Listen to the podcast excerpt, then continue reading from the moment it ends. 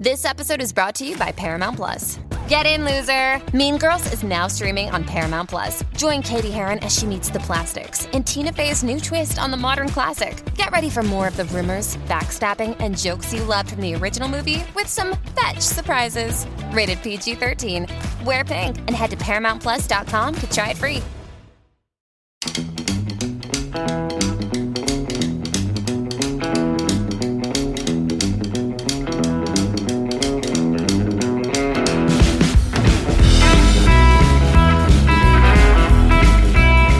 Thanks for listening to the Toronto Legends podcast. I am your host, Andrew Applebaum.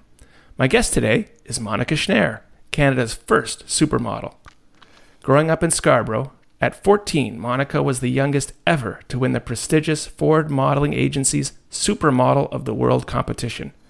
At the age of just 15, she was the youngest ever to have appeared on the cover of American Vogue and in the Sports Illustrated swimsuit issue. Leveraging her experiences as a globally recognized model, Monika moved to California and into an acting and hosting career, where she had memorable appearances on The Bold and the Beautiful, as well as Beverly Hills 90210. Today, Monika is back in her home province of Ontario and has transitioned into a career in the real estate industry. Welcome, Monika, to Toronto Legends. Thank you for joining me. Where are you and how are you?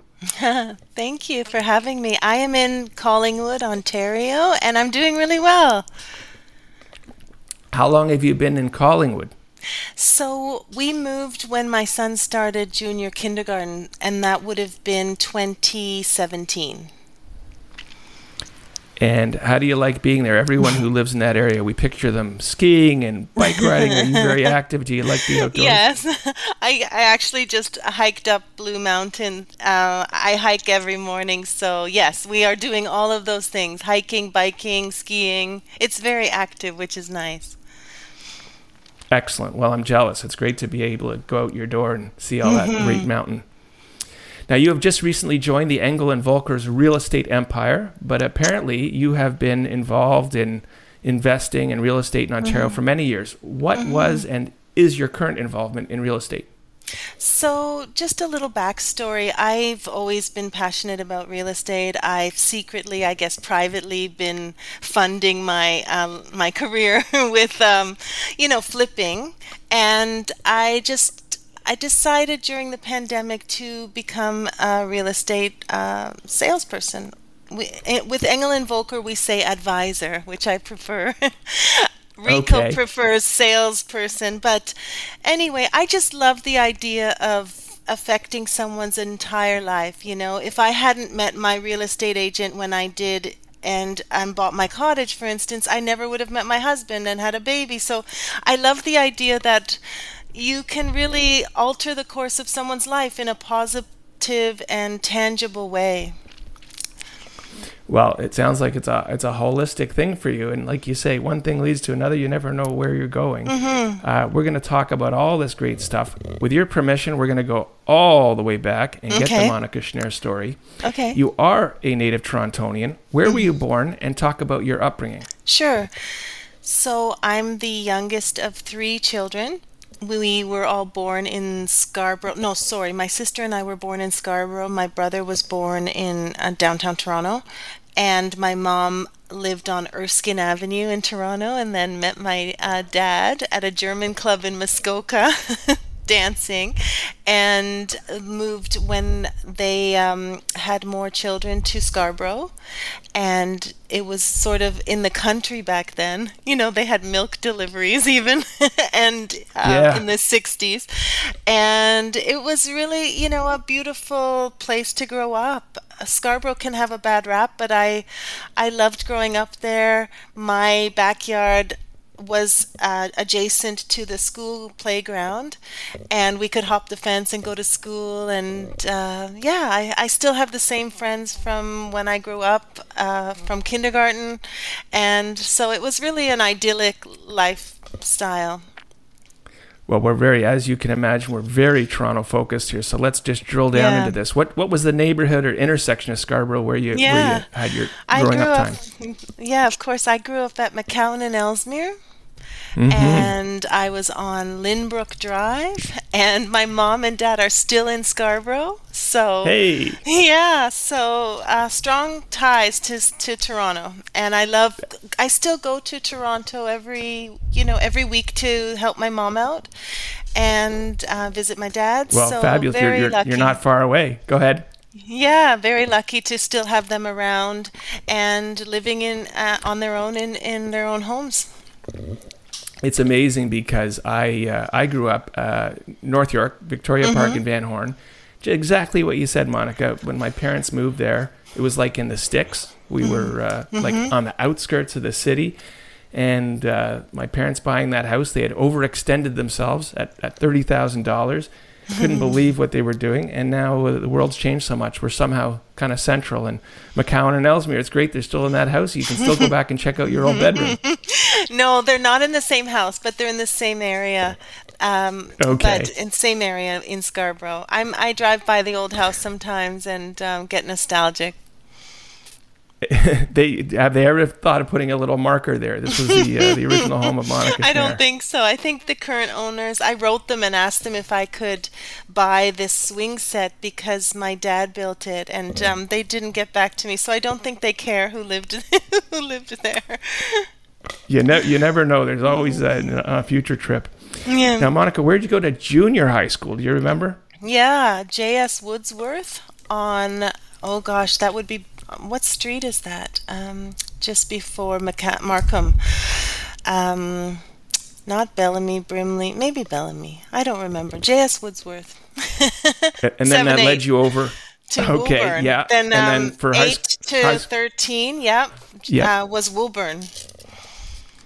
now on you Ellesmere. Mm-hmm. graduated from Woburn with honors, but there was, to put it Mm-hmm. mildly, a lot of excitement between your first and last days at Woburn. We're, we're going to get to all of that. Yeah.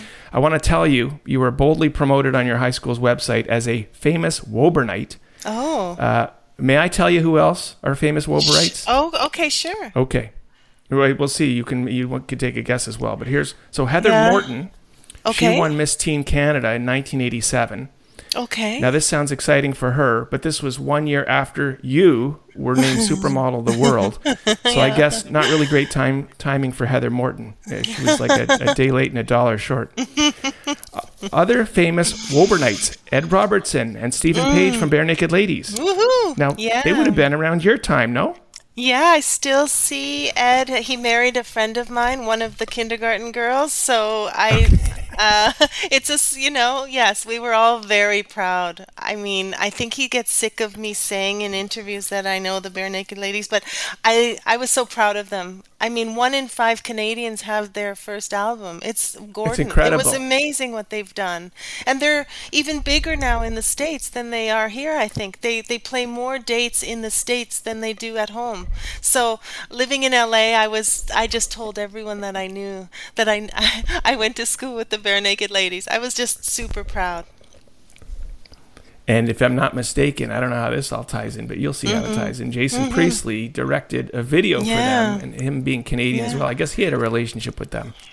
Yeah, they're. I think they're they're quite friendly. Uh, Natalie and Ed are friendly with Jason and his wife, and I actually worked with Jason on 90210. So, full circle. All Of these Canadians. well, believe me, we're we're, getting going to get to that. okay, I'm okay, keep- I'm jumping ahead. Sorry. Let's keep going.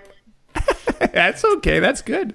I'm going to keep going with these Woburnites because Yeah. you, you're so far yeah, let's two go. for two. Oh, there's more. Okay, wor- sorry. oh, there's there's many more, Monika. From the world Okay. of TV, Much Music VJ Hannah Sung, Sports Ah. Center's Holly Horton, The Scores Steve Kouleas, and TSN's NHL insider Bob McKenzie. Now he's older than us. He's now retired and recently been rebranded as Bobby Margarita. Okay. I want to give you one last notable Yeah. Woburnite, Charlie Give it to Huddy.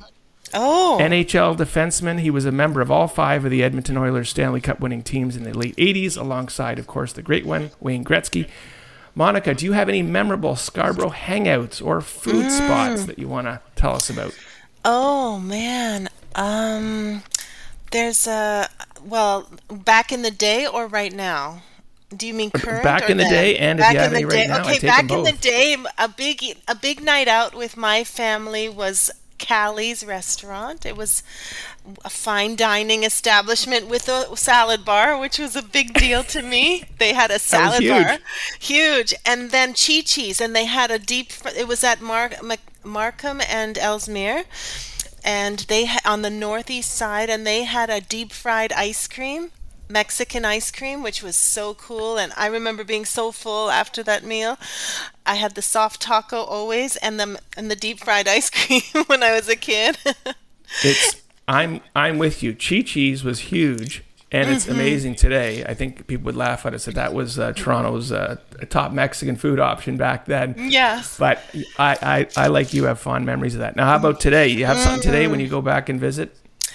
Yes, you know, oh, the name escapes me, but there's um, a Jamaican place um, north on Ma- McCowan, Ellesmere, McCowan, sorry, north of Ellesmere as you go towards the 407. And um, excellent, excellent. I'm going to think of it later and text you. excellent Okay. Jamaican food. Well, you come up with it later. We're going to add it to the Yeah. show notes. That's Okay. great. That's Okay. great. Now, Monika, let's jump into the amazing story of the start Yeah. of your modeling career. Okay. In 1986, at age Yes. 14, you won Yeah. the Ford Modeling Agency's Supermodel of the World contest, becoming, as I mentioned, the youngest ever to win. How did you even get involved with this and eventually win this contest? Coming from Scarborough, Canada, no less. Well, it's a bit of a story, but I heard people telling my mom, overheard them saying that your daughter should model, and um, you know, I would talk to my mom about it, and she would say, "No, you're too young." And so I took it upon myself to write or to call the agencies one day out of the yellow pages, and there was no internet, and um, I called all of them, and you know, told them I was 13 and I was 5'11, and they all said, "Come in." immediately. and um, so I made eight appointments, and they had open calls back then. And these days, I think you just email your picture. So I. Um, I made the appointments and I said, "Hey, mom, you know, on Thursday or whatever, Friday, we're going downtown." And I dragged her downtown against her wishes, and um, Yeah. and then they all wanted to sign me, and I I wanted to be with elite because it looked fancy. They had the fancy offices, and my mom, thank goodness, she said no because landing with Judy Welch, uh, a smaller a- boutique agency and more motherly matron. My mom thought she would take care maternal. She would take care of me. And she submitted my photo to Eileen Ford, and then I was chosen to represent Canada for the Supermodel of the World contest, which was then called the Face of the 80s. And um, and within six months, I was on stage winning for Canada. That's how crazy and fast it was. That's incredible. Yeah, And January kudos 13th. to your mom. Oh yeah, thanks mom. January Shout 13th. out to your mom. Yeah. On January 13th, 1986, I won that contest and it changed my life forever. It was sort of these days, you know, we have um, all of those top model uh, America's Next Top Model and Canada's Next Top Model, which is now no longer, but I was very lucky to come along at that time because it was televised live and I it reached so many people in so many countries and it was uh, it, it, I think these days things get lost because you you don't watch people aren't watching TV you know they're not watching cable. But at that time it was so it was just there was so much attention around it and the era of the supermodel and um, I was just luck good timing Well, like you say, this was pre-internet, pre-social Mm-hmm. media. Like everyone was focused on. There were less entertainment options. That's Mm-hmm. incredible. You appeared on the cover of American Vogue Mm-hmm. at 15 years old, sharing the title of youngest ever on the cover of that magazine with the one and only Brooke Shields. How did this come about, and what do you remember about that experience? Mm-hmm. So right after the contest, I was flown to oh, it was a whirlwind. I flew to New York to shoot with Avedon for American Vogue, which is a big deal because Avedon shot most of the Vogue covers, and uh, he's he was a huge iconic photographer, and. Um, so I, I remember working with him and Polly Mellen, and all of these interviews were happening. An interview magazine was there, And I remember Polly Mellen yelling, shoot this girl before she turns 15. and they wrote that in the article. And um, yeah, I just got to work with the best of the best. And uh, thankfully, I got an American, it wasn't guaranteed from the contest, but I got an American Vogue cover. Wow. And when mm-hmm. did you, or how did you know, as you say, you didn't know if you'd be if you if the photo would get in, you'd be on the mm-hmm. cover. How did you mm-hmm. get notified that this was actually going to happen? You're not going to be on the cover of American Vogue. You know, I can't remember exactly, but I believe maybe my my booker. So that's your the person that takes care of you at the agency. Uh, my booker might Marion might have called me and said that I got the cover. And back in the day, you know, you sometimes wouldn't know until it came out on the newsstands. Oh, These wow. days, everything is sort of spoiled by the internet. Uh, back then, it was a surprise when you were on the cover. And I have to say, before the cover, when I was modeling for that short time before the contest, when I was 13, Alfred Sung caught wind of me um, that um, my agent had this young girl and she was you know 5'11 and she was going to the contest and alfred hired me and i was in american vogue with his first ad and i was on the subway and i i saw this woman you know looking at my picture and that was the first time i saw myself in american vogue Oh, that's awesome. And would this have been for, now this wasn't Club Monaco, this was the Sung brand. this brand? was or- alfred sung's brand and he did his first photo shoot with me Did you, uh, did you get up on that subway car and walk over and say, hey, this, you're looking at me, or you just enjoyed the moment? I just enjoy. I was too shy. I didn't. Sorry, I misspoke. I, it's not his first photo shoot. It was his first um, ad in Vogue. That's what I meant Oh, by um, Alfred Sung's. hmm That, what an awesome experience. Yeah. Also, Monika, at the age of 15, you appeared in the Sports Illustrated swimsuit issue, Mm-hmm. which, by the way, in those days, the swimsuit issue outsold the regular weekly edition of Sports Illustrated, which in itself, again, back then, mag- it was a huge magazine in the 80s. Mm-hmm, The swimsuit issue was even bigger. How did this come about, and what do you remember about that experience? I went on a call for the magazine and I met with Julie. She was the uh, the woman that chose the models, and she, um, oh, I can't remember her last name, but she, you know, you had to get into a swimsuit, and she looked at your body and she said, "Do you want to do you want to shoot for Sports Illustrated?" And I said, "Yeah."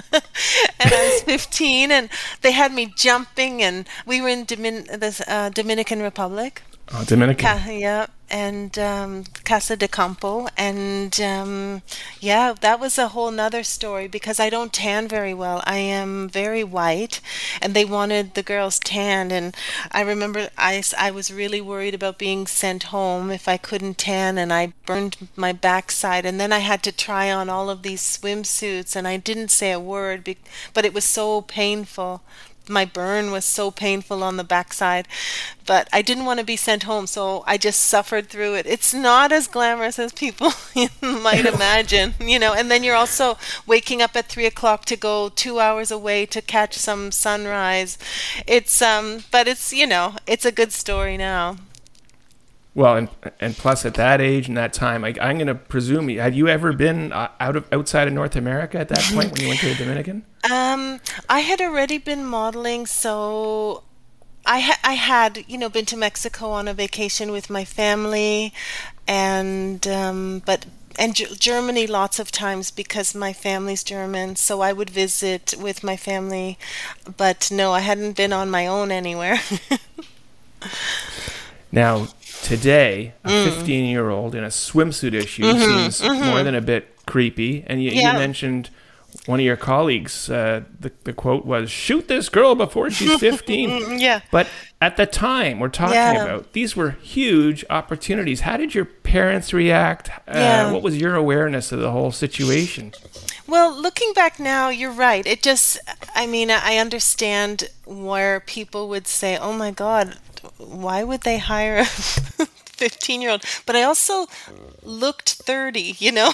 like when, when I was modeling, I was doing ads, and this is the creepiest one. I was on the cover of Wedding Bells, which I think. I mean, that's illegal, right? To get married at 15. so, Yeah, I would, I would um, think. but uh, for the swimsuit issue, I felt why not? I go to the beach. I'm in a swimsuit. What's the difference, right? And I didn't really, you know, think of it as men lusting after me. I just thought, what a great opportunity. But now, as an adult, of course, I understand how that might be a little bit um, maybe mm, inappropriate. Maybe 18 or 19 might be more appropriate. Well, of times age. certainly changed. So, times, you're right. Times have changed, and when we know better, we do better, right? It's different lens for sure. Yeah. Now, Monika, during this basically five-year modeling period in the '80s, were you actually going to school? So it's also complicated to explain, but I thought I would just go back to school, and then it was very hard, right? So I started. I'll bet. Um, my teachers were very accommodating, and I fast tracked, and I also did. Um, we called it correspondence then. I sent in things to a teacher while I was traveling, and I finished with my class. And I I went for three years of the five, and I finished with my class somehow. Got all the credits. don't know. I I don't know how I did it, but I did it. I wanted to be a good example. I turned down, I can't even tell you so many jobs, modeling jobs, but I wanted to be sort of like an inspiration to young girls and and and finish school and do all the right things.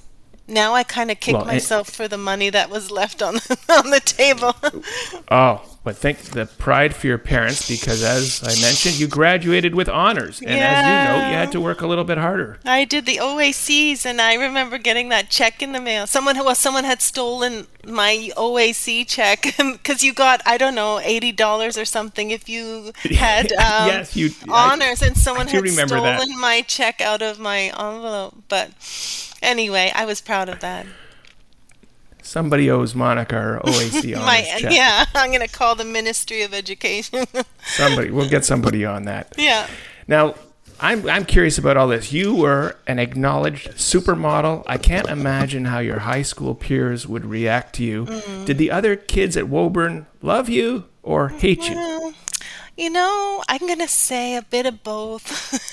it was a very strange time. There were things left on my locker and, you know, vandalizing my, my Jeep. Um, but I understand that there was envy and um, you know i'm being picked up by a which was very embarrassing by a limo at school. I wish they hadn't sent a limo um, to go to the airport every other day. And i understand that th- there was resentment but um, my, my friends stayed my friends. I lost a couple maybe along the way that you know couldn't handle it. But um, but they're the people that i didn't really know were a bit um, angry at me but it looks very there was, glamorous, there was no right? Mm-hmm, social media. Well, there's no social media, so I guess the good news was you didn't have to read all the comments online. But the- the, Right. the, the bad news was they they would tell you to your face. yeah, they would tell you to your locker. They would, you know, um, there were a couple of moments. Um, I remember being at the Scarborough Town Center and someone, some guys blocked me in, and there were some scary moments. And some girls at high in high school wouldn't let me leave. Um, kind of cornered me in the hallway physically.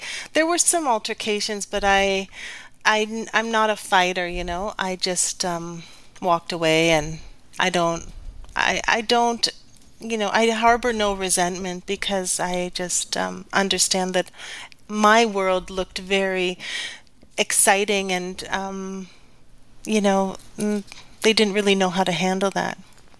Sure. Well, it's nice to hear that your true friends were still your friends and Yeah. are still Yeah, they're still there. Yeah, my we just went away to we just went to Natalie's cottage and um and Ed's cottage and they're just um they're my true true friends, you know.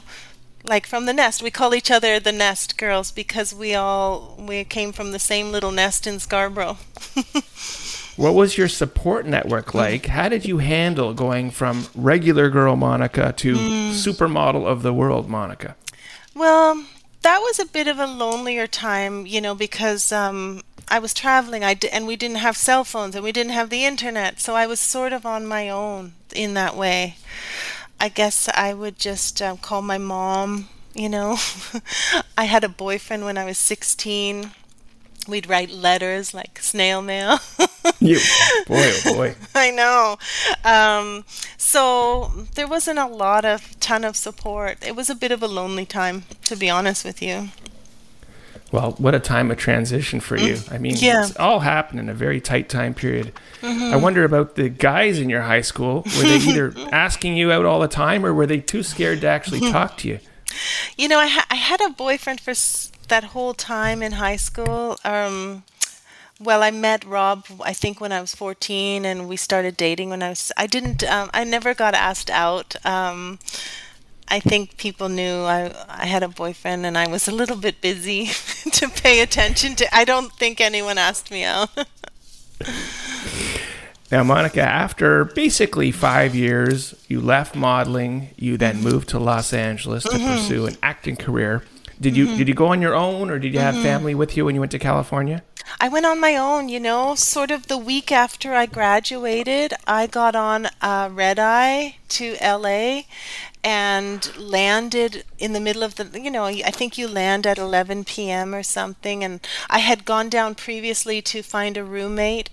And I met this woman who said, Yeah, I'm looking for a roommate. And um, so then I, I landed, I went to this house in Manhattan Beach. I didn't even know where Manhattan Beach was, but I opened the window in the morning and I was on my own and um, and I was on the beach and I thought I've made it. This was the Californian dream. You know, I'm not a New Yorker. It doesn't New York rubs me a little rough. I'm just I'm more sort of relaxed and outdoorsy and uh, LA and Manhattan Beach was just a beautiful place to sort of find myself, and it granted me that autonomy. And I needed to grow up a bit, and I had always done what everyone wanted me to do, and my agents and um, everyone, like my my mom. I just needed to grow up, so I needed to have some privacy, and I that's where I went. 19 years old, didn't know a soul. You uh, are brave. You were brave. you know, it's funny when you look back. Are you? Mm-hmm. You're like, I can't believe I did that. when I meet 19 year olds now, I think, wow, that was, you know what, Monika, good on you. Like, that's pretty brave to go there and, and not know anyone and to make a career out of it. And, you know, it wasn't easy. I'm not going to lie, it was lonely. But I love, I love, I think you never regret living somewhere else. And that time I'll never um, regret even even bad experiences because they shape you right? And even if you move let's say to Costa Rica and it wasn't what you imagined you always have those memories and that life experience. And I really recommend any young people to try living in another place and older people too yeah. Well, I, we we seem to have less uh, energy, and uh, mm-hmm. our propensity for risk is much lower. But that's amazing, and it get, mm. certainly, obviously, gave you the confidence to move forward. Mm-hmm. Now, Monika, you appeared in over 50 film and television mm-hmm. roles, including On the Bold and the Beautiful, Caroline in the City, The King of Queens. But what I am dying to hear about is your Yes. experiences appearing in four episodes of Beverly Hills uh-huh. 90210. Uh-huh. I'm not sure if I should be proud of this, but I basically have a PhD in Beverly Hills 90210 Oh, with a double minor in Melrose Place. Now, let me set this up, if I may, for our younger audience.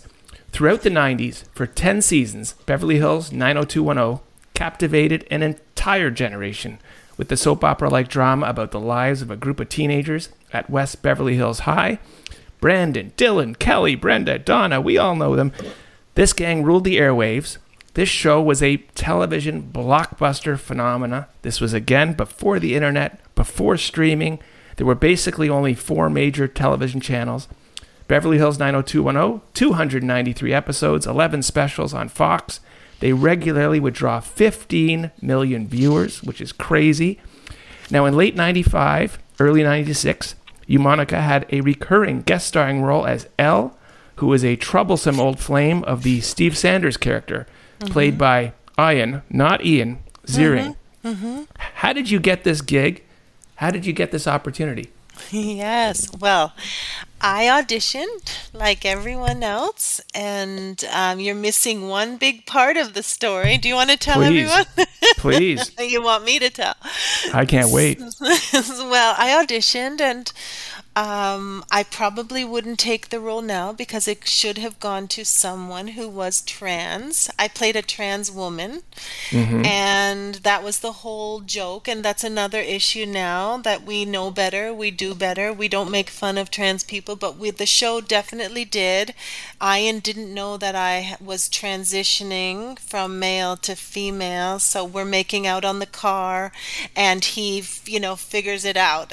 and um, it, you know, there were lots of jokes throughout this those four episodes, and I regret those now because we are more sensitive to trans people, and um, it should have gone again to a trans actor. But I was really excited to work on the show, and you know. I mean, I was a fan of the show, so at the time, I I took it willingly, and I'm, you know, I'm proud that in the sense that we represented a group that had never been really represented on a date, like on a nighttime, uh, hugely popular show. I don't think there were any trans people. So, in that sense, it was groundbreaking, but now we know better and we'll do better. Well, it must have been amazing for you, as you say, you're a fan of the show, and now Mm-hmm. you're on the set and you're on TV. I mean, what do you remember about the whole Yeah. I remember, you know, recently some actors have come forward saying that they were not treated very well. I thought everyone was really nice to me. I remember um, Jason was uh, lovely because he's Canadian. Yes, Uh, and we're all nice, right? um, We're uh, all Tori, nice. Tori Spelling came up to me one night at a nightclub and said, "You're working on the show. Congratulations, we haven't met." She was super sweet, and so I had a, a really good experience, you know. And um, it's it was it's very hard to step in a show that is really popular and established as a guest star because you're you're the outsider, right? But everyone except for one actress was everyone was really nice, and she wasn't even one of the regulars. Well, I want to ask you about specifics to the extent you have some interesting stories or, or encounters Mm-hmm. yeah. that you want to talk about. So, as Yeah. you said, Jason was fellow Canadian. He played Brandon. Yeah. Did he also direct any of your episodes? He did not. He did Okay. not. I don't think he was directing yet at that time. But you could probably do tell me if he was. Yeah, I don't well, I know he, he, was jumping yet. into it. You're right. He he famously came out of that show with a, Yeah. a desire to do it, and I guess he had been playing around with it towards the end of the show. Mm-hmm. Now, Ian Ziering playing Steve Sanders. I assume most of your screen time Yes, was with him. Yeah. He's now, of course, he's even more famous for the Sharknado series of films. yeah. How? What were your sto- What was your uh, experience like with with him? You know what? He was really fun. We had obviously some awkward things to shoot because he reaches, you know, we're making out on this car and he reaches into my top and there's a fake um, jelly like breast. And so there were lots of awkward moments that he made fun and we just laughed a lot. And um, he was a gentleman. He really was. Well, uh, as you say, these are all established. You know, they're on the in the uh, in the famous category for Yeah. being on the show. And now, as you say, someone new comes in, so it's it's quite nice to hear people treated you pleasantly. Brian Austin Green played mm-hmm. David. He's mm-hmm. recently only in the news because his F- ex-wife uh, Megan mm-hmm. Fox is now with Machine Gun Kelly. But I also just heard him recently saying he is coming back big time with a few movies. What were your interactions like with Brian Austin Green? You know, I think we only had one scene, uh, maybe around a table. We didn't really interact much. I came into one scene where we were at a banquet and he might have been there, but I don't really remember speaking to him. His as a side note, and this may have come in when you were there or not. Yeah. But Tiffany Thiessen, Tim, Tiffany Yeah. Amber Thiessen at the time, Yeah. uh, she was cast to play uh, on the show because Shannen Doherty had been fired. Yeah. But Brian Austin Green was dating her at the time, and I don't think Ah. he was thrilled that uh, every episode her character Valerie was supposed to make out with someone different. So that's got to Oh. be tough for Brian. Oh, okay. I didn't know that. You've got the whole scoop. I got- you I got- you I do got have a of- master's. I, I, Thank you. I finally been validated for all the time I Yeah. spent. Tori Spelling, you mentioned Yeah. Mm-hmm. she was nice to you. Her dad, of course, was the great TV producer Aaron Spelling. Let's get real. Could Tori Spelling act? You know, I never had any scenes with Tori. Um, I don't know. I think she did fine. Yeah. I think she did fine. Would she have gotten the role? No. Like the nepotism is obvious, but look, she did. I was on a, another soap, um, and um, it, uh, The Bold and the Beautiful, and there were actors there whose parents owned the show. You know, on YNR. Could they have gotten the role? Um, Lauralee Bell? I don't know. Probably not. But you know, um, I don't fault anyone for for getting the role that way, and um, they did fine. It's not an easy job, you know, this acting business. Well, I, I think when it comes to nepotism, the door may be cracked open for you, but as you say, you still got to walk through that door and, and Yeah. Deliver the results. So, Yeah, t- frankly, I don't really remember Tori standing out as a bad actor, so I think she did just fine. now, did you have in in my vast and extensive research, I couldn't find any uh, sense that um, the the late great Luke Perry was he on the show at that time, and did you have any interactions with him?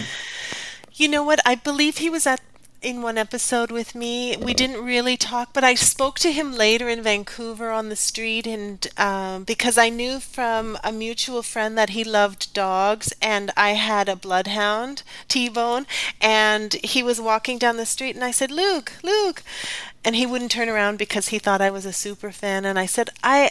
I'm a friend of so and so's and I have a bloodhound in the car. And he turned around and he was like, Oh my God. And T Bone, he fell in love with T Bone and he was just a sweetheart. And what a tragedy, you know, such a lovely guy and um, just taken too soon.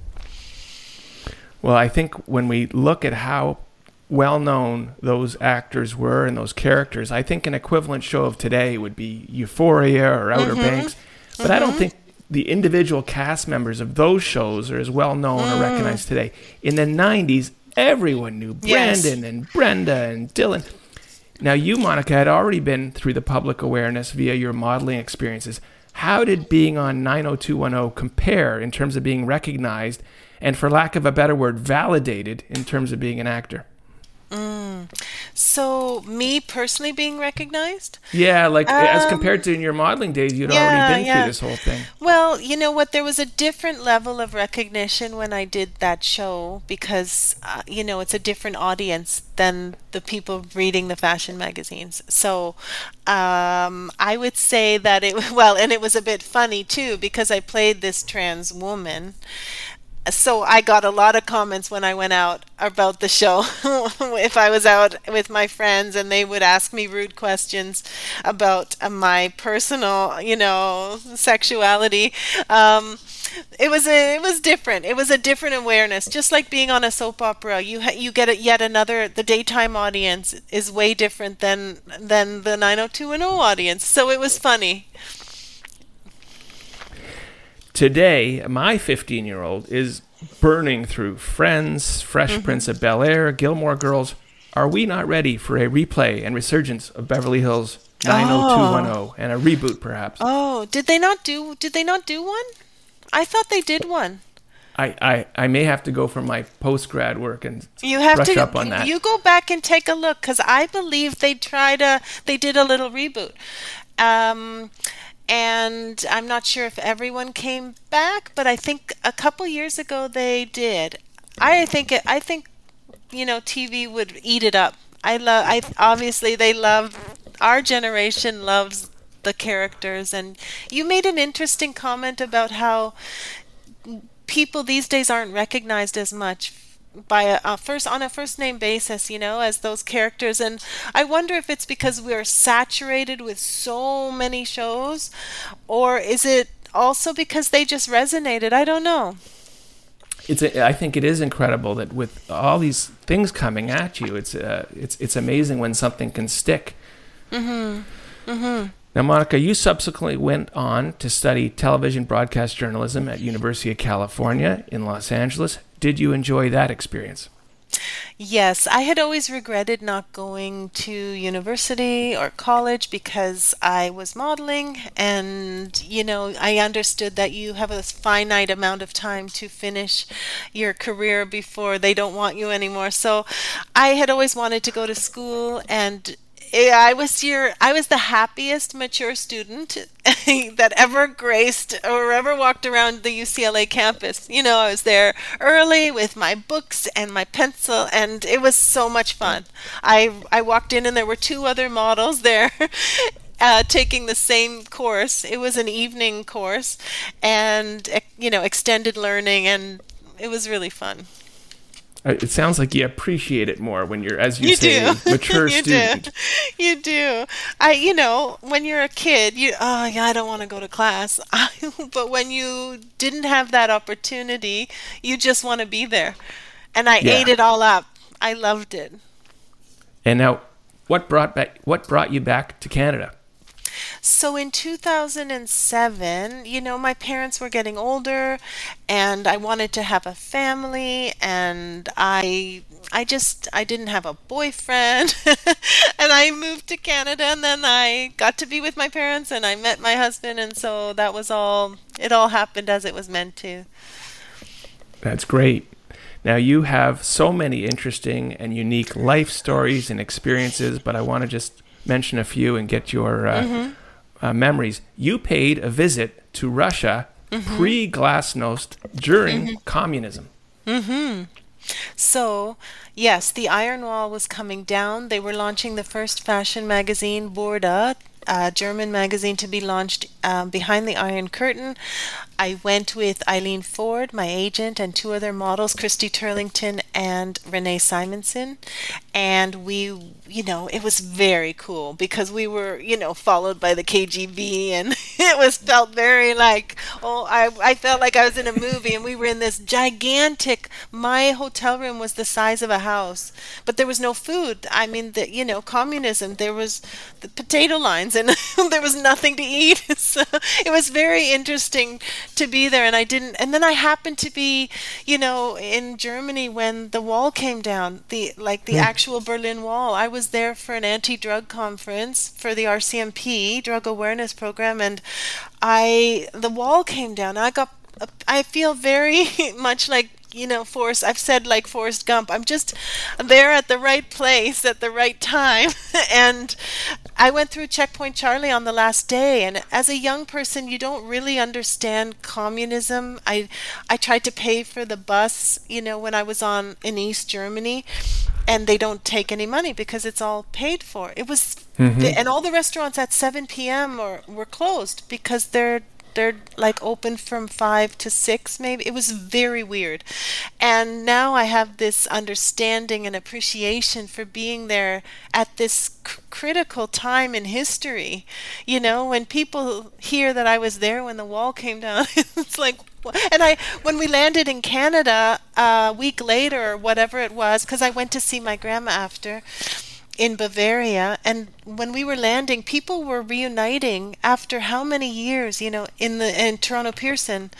And my mom and I were just watching them and crying because these my mom lived through World War II you know and people reuniting from East East Germany to their relatives in Canada. It was just just a beautiful time to be a witness to history.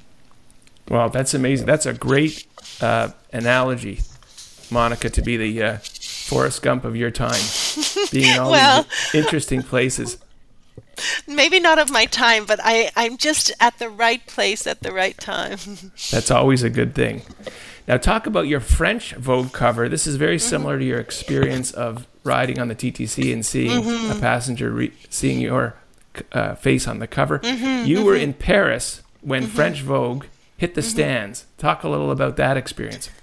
Yes, so I had a, a Vogue cover, a French Vogue with Bill King, and it came out during Fashion Week in Paris. So everywhere I went, there were huge murals and posters and bus stops with my face on them.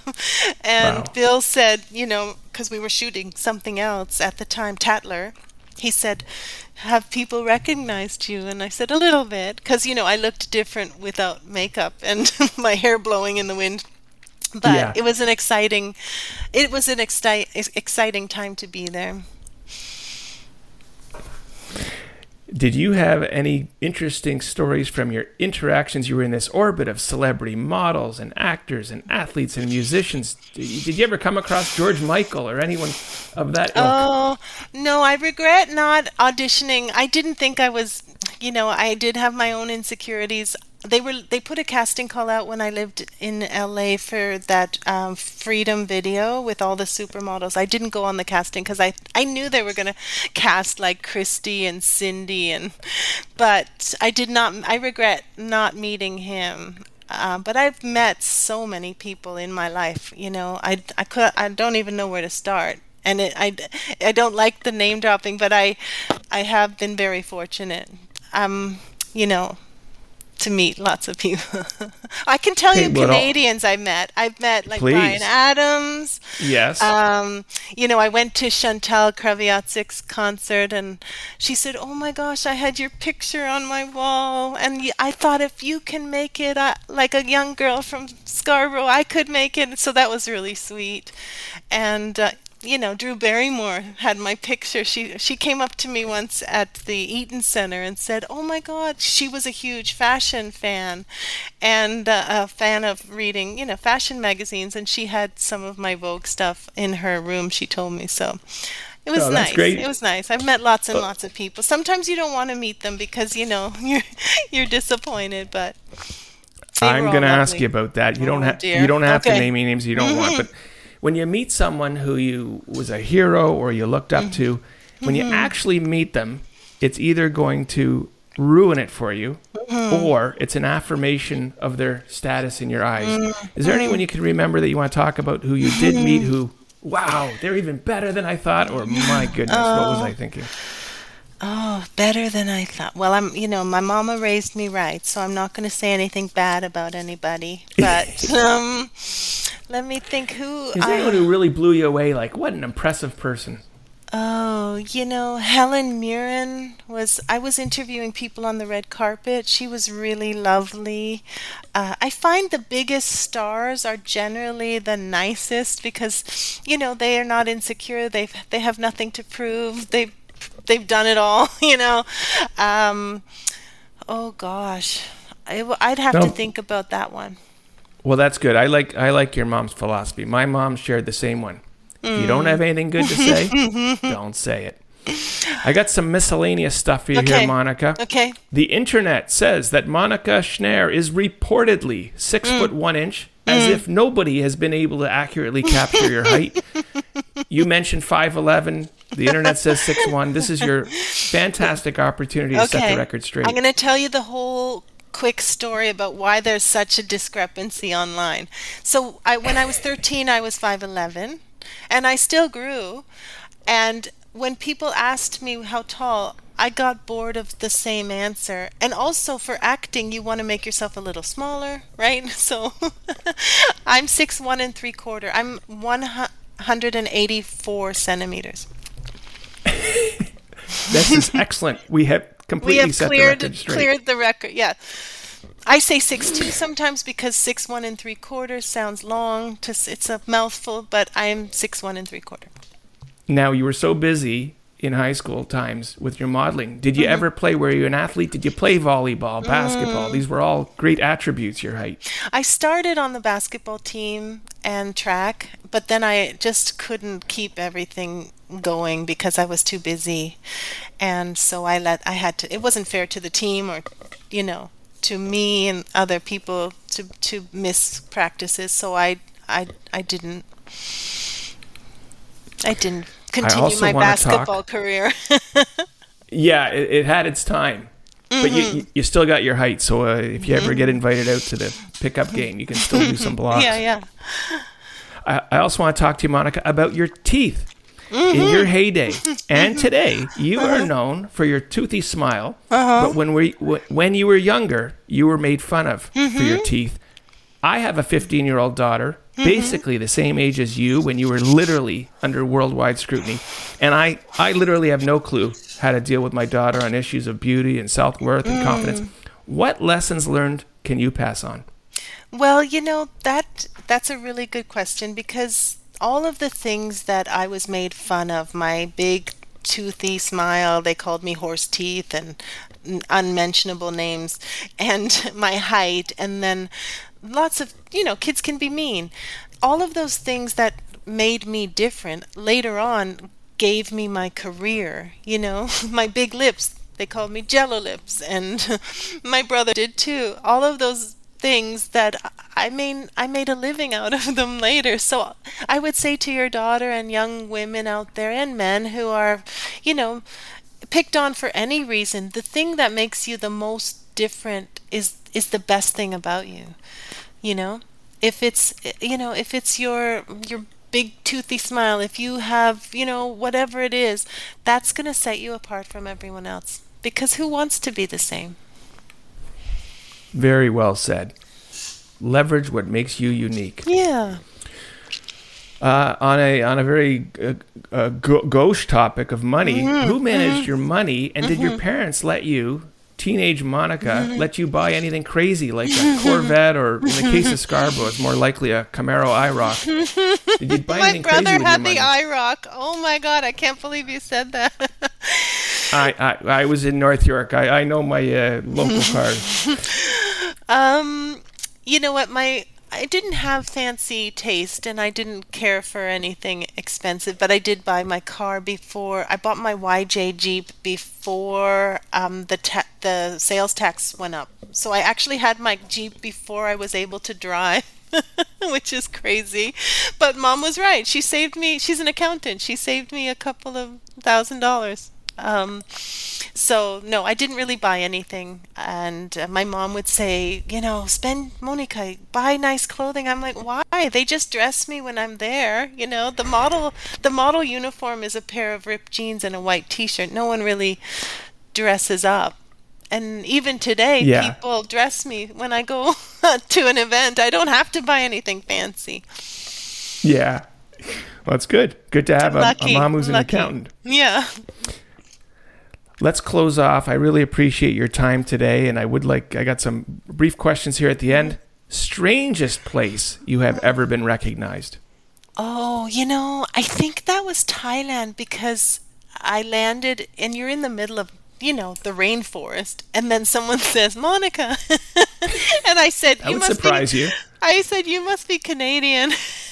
and they were like, "Yeah." How did you know? I said, "Well, that's where mostly I'm recognized." Uh, in terms of an interaction with a celebrity, and I'm not going to. Mm-hmm. You've already made it clear. We're going to be positive here. In addition to Helen Mirren, anyone a celebrity that you had an amazing interaction with that you you recall? Oh gosh. Um we didn't get to speak for long, but I you know, I was I was able to meet Princess Di and I Oh wow! Was more starstruck than I thought I was going to be and she was just very lovely and I I didn't think I'd be starstruck cuz I had met all these celebrities but she was so she had that X factor you know that she was just so so gracious and humble and sweet and I was I suddenly was a big fan That's great. Wow, that is unique. Mm-hmm. Is there anyone that you get confused for? Has anyone run up to you calling you the name of someone else? So yes, when I was younger and I was uh, very blonde for a time, I had Daryl Hannah, and then for a long time, uh, Lori Singer, because we have the same sort of long, long face. Um, and people that don't know Lori Singer, I believe she was in Footloose. So, Yep. um, and then um, also, who else? Um, who sadly has passed? Tawny Kitaen. You know, Yes. so someone said, "Are you Tawny Kitaen?" And she had she had dated my boyfriend. So I was like, I was not very nice when I was asked if I was Tawny Kitaen. But I get that one too because of the the the the big teeth, big lips, big teeth. Well, once we once I, I get around to uh, if Daryl Hannah and Lori Singer ever get on this podcast, I'll have to find out if they had it go in the reverse way as well. I doubt that. Monika, do you keep in touch with any of your fellow models from those modeling days? Do you have a Facebook group for Mm. supermodels? You know what? I keep in touch a little bit with um, Rachel Hunter, who was, um, you know, now we can't, it's a lot easier because of social media.